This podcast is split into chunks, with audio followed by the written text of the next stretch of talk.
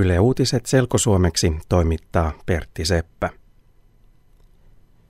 Poliisi on kertonut lisää tietoja Oriveden kouluampumisesta.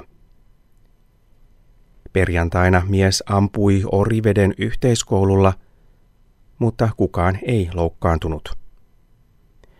Poliisi kertoo, että koulu sai varoituksen ampujasta vähän ennen kuin ampuja tuli koululle. Varoituksen takia koulu ehti reagoida tilanteeseen. Koulussa kuulutettiin, että oppilaiden täytyy mennä luokkiin ja että ovet täytyy panna kiinni. Poliisi kertoo, että koulu sai varoituksen puhelimella. Yksi koulun oppilaista on ampujan entinen tyttöystävä. Poliisi on kertonut, että mies ei hyväksynyt sitä, että suhde on loppunut. Vähän ennen kouluampumista mies ampui entisen tyttöystävänsä isää, mutta isä ei loukkaantunut pahasti.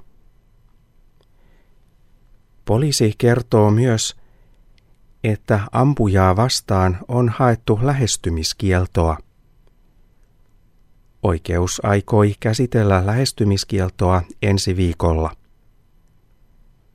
Lähestymiskiellon avulla yritetään tavallisesti estää väkivaltaa niin, että ihmistä kielletään menemästä liian lähelle jotain toista ihmistä. EU-komission puheenjohtaja Jose Manuel Barroso on ollut lauantaina vierailulla Helsingissä. Barroso on tavannut pääministeri Jyrki Kataisen ja presidentti Sauli Niinistön.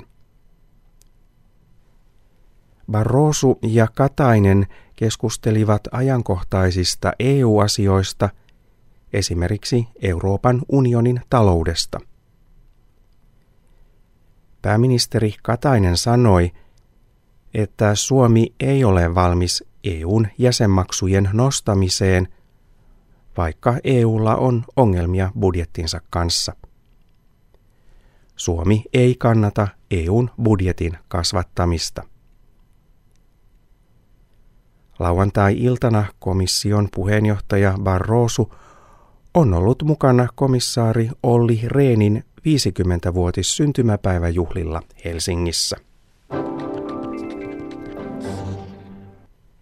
Tänään on vietetty eri puolilla maailmaa Earth Hour-tapahtumaa. Tapahtumaa vietetään ympäristön hyväksi. Tapahtuman aikana säästetään energiaa niin, että valot sammutetaan tunnin ajaksi. Valot sammuvat eri maissa, kun kello on 20.30 paikallista aikaa. Suomessa valot sammuivat esimerkiksi monista valtion ja kuntien rakennuksista. Myös monet kodit osallistuivat tapahtumaan. Tämä on kuudes kerta, kun Earth Hour järjestetään. Tapahtuma on maailmalla suosittu, koska ihmiset haluavat tehdä jotain luonnon puolesta. Ensi yö on kylmä. Lauantain ja sunnuntain välisenä yönä pakkasta on koko maassa.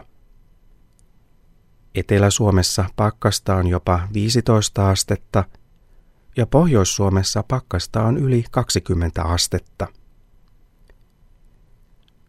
Sunnuntain ja maanantain välisenä yönä sataa lunta. Sitä ennen voi vielä viettää viikonloppua myös kauniissa säässä, koska sunnuntai alkaa melko aurinkoisena.